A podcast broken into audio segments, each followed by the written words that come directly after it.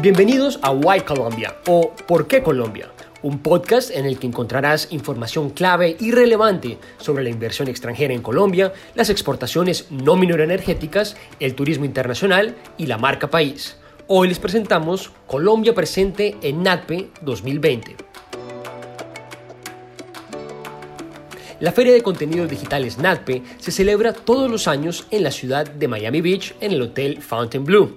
Este es el epicentro donde se reúnen productoras de cine de talla mundial, canales de televisión de los Estados Unidos y de América Latina, con empresarios de la industria de la televisión, del cine, de contenidos digitales para plataformas como Netflix, Amazon, Hulu, entre otros. Colombia en esta oportunidad está presente con más de 20 empresas generadores de contenidos audiovisuales. Hablamos con uno de ellos. Es un placer esta hora saludar a Ana María Barreto, vicepresidenta ejecutiva y country manager de Colombia para Fox Telecolombia. Ana María, gracias por estar con nosotros. Muchas gracias a ti por la invitación. Ana María, ¿qué novedades trae Fox Telecolombia a este NADPE 2020? Mira, traemos varios productos que hemos venido desarrollando desde nuestra sede de operaciones en México, así como lo que hemos venido haciendo en Colombia.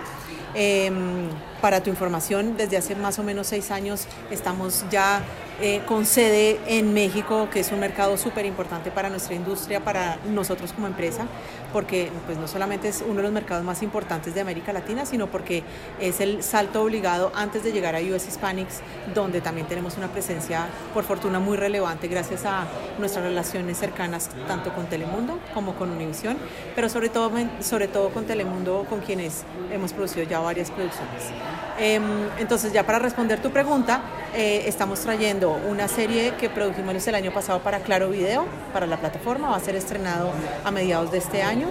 Eh, ese producto en particular lo estamos distribuyendo directamente. Adicionalmente tenemos eh, muchos productos de librería que hemos venido amasando durante pues, todos estos años de experiencia y de trabajo que también están disponibles para el mercado, así como sus formatos.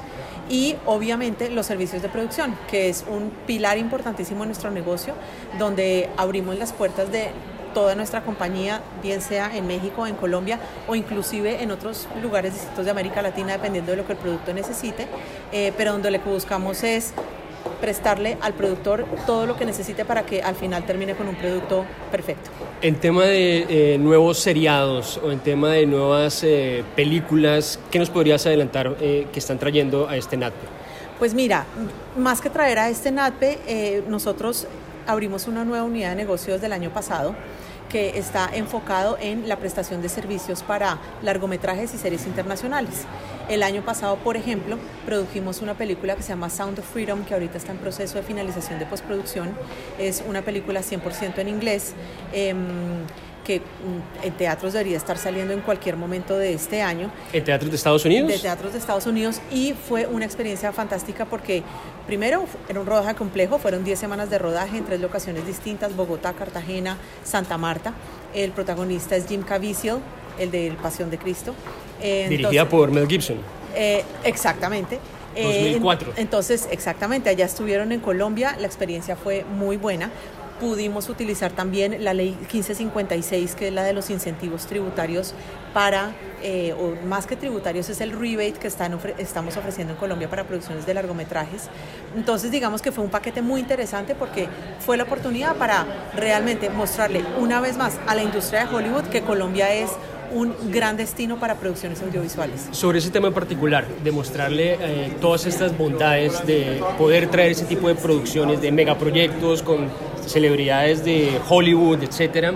Eh, ¿Cuáles son esas ventajas que se podrían destacar de poder decirle a ese eh, inversionista, ese director, ese productor extranjero, vaya a Colombia y produzca su película, su blockbuster o su seriado en Colombia? ¿Por qué debería mirar a Colombia? Pues mira, son muchos. Desde lo obvio que es locación geográfica, estamos en la mitad de todo.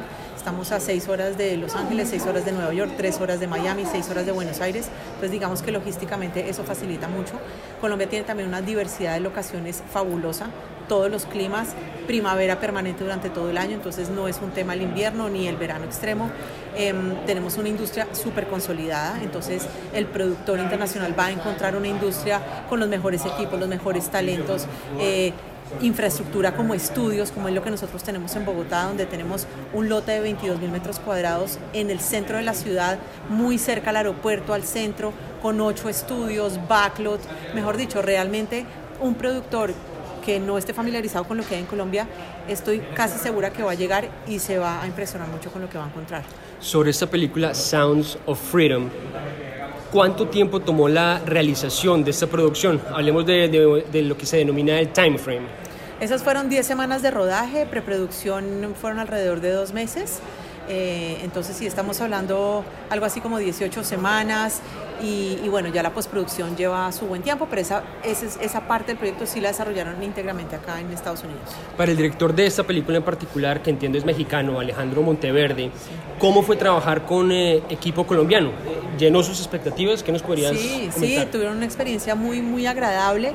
Eh, hemos tenido la fortuna que cuando hacemos productos internacionales, cuando hacemos ya el cierre o el wrap del proyecto, pues generalmente la, la, opinión y las sensaciones de satisfacción total.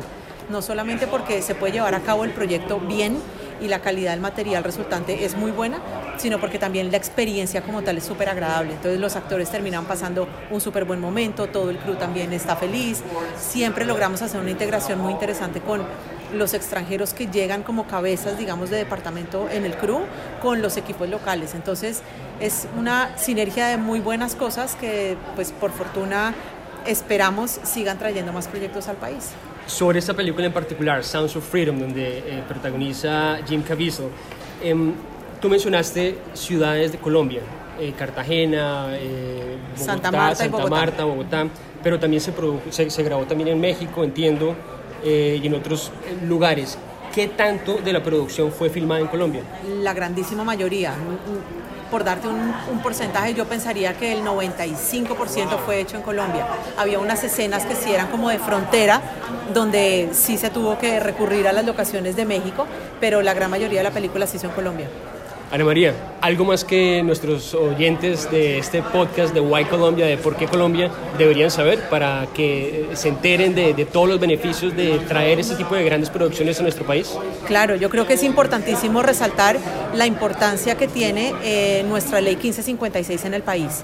Esa es una, una ley que, como mencionaba al comienzo de nuestra entrevista, eh, nació para incentivar la producción de largometrajes en Colombia, pero que ahora está en proceso de ser aprobada para producciones audiovisuales para televisión. Series, eh, hasta videos musicales están contemplados dentro de la ley. Y esa va a significar, creo yo, eh, un punto muy importante dentro de nuestra industria porque va a realmente permitirnos crecer y traer proyectos mucho más grandes al país. Entonces, está muy adelantada esa ley, todavía faltan muchos detalles por definir también, pero esperamos que en el primer trimestre de este año ya todo quede consolidado y organizado para que sea una realidad. Ana María Barreto, vicepresidenta ejecutiva y country manager de Colombia para Fox Telecolombia. Muchísimas gracias por estos minutos. A ustedes, muy amables. También tuvimos la oportunidad de hablar con otra empresa colombiana que estuvo presente muy activamente en NATPE 2020 en la ciudad de Miami Beach. Es un placer a esta hora saludar a Jaime Salinas. Jaime Salinas, eh, productor ejecutivo de Diptongo y es otro de las uh, personajes colombianos que está participando en este NATPE 2020. Jaime, gracias por estar en este podcast de ProColombia. Cuéntenos cuáles son las novedades de Diptongo en este NATPE 2020. Bueno, muchas gracias primero que todo por, la, por permitirnos estar en este podcast. Nosotros como Diptongo somos una compañía que se especializa en contenido eh, en storylines, sobre todo de tema deportivo. Ese, digamos, es nuestro fuerte, sin, obviamente sin abandonar todos los otros géneros. Estamos en este momento en desarrollo de un par de series, una de boxeo, eh, otra de fútbol, eh, que o, ojalá pues posiblemente la podamos ver pronto en, una, en uno de los streaming services como un Netflix o un Amazon. Eh, y obviamente lo, lo, más importante es que nosotros tenemos ese alcance y esa cercanía con los jugadores y con este género de, de, de deporte. O sea, eh, llegamos al fondo de todo en las entrevistas, en los contenidos. Eh, hicimos, por ejemplo, una coproducción con Fox eh, y una codirección con los hermanos Simbalis de un documental que se llama Nos Achape, que ojalá lo puedan ver. Eh, es un documental en el que estuvimos en Brasil nueve meses y ahí les podemos mostrar cómo la historia cambió de, tratar de llegar a hacer algo y terminamos con otro mensaje completamente diferente. Y es todo ese proceso, desde la muerte de las personas del equipo de Chapecoense en Colombia hasta el día de, hoy. O sea, ese, es un tema muy interesante. Lo nuestro, como te digo, es, contenido, eh, contenido de muy alta calidad. Nosotros nos, estamos muy pendientes del, del, del storyline, cómo se hace, cómo lo alineamos y de qué manera obviamente lo, lo, encajamos en la, en la, idea principal de lo que queremos hacer. Jaime, eh, cuéntanos un poco sobre este boom de los e-games, el, el, el, mundo del universo del e-gaming qué tan fuerte está hoy en día y qué tanto Colombia está logrando una tajada en esa torta global.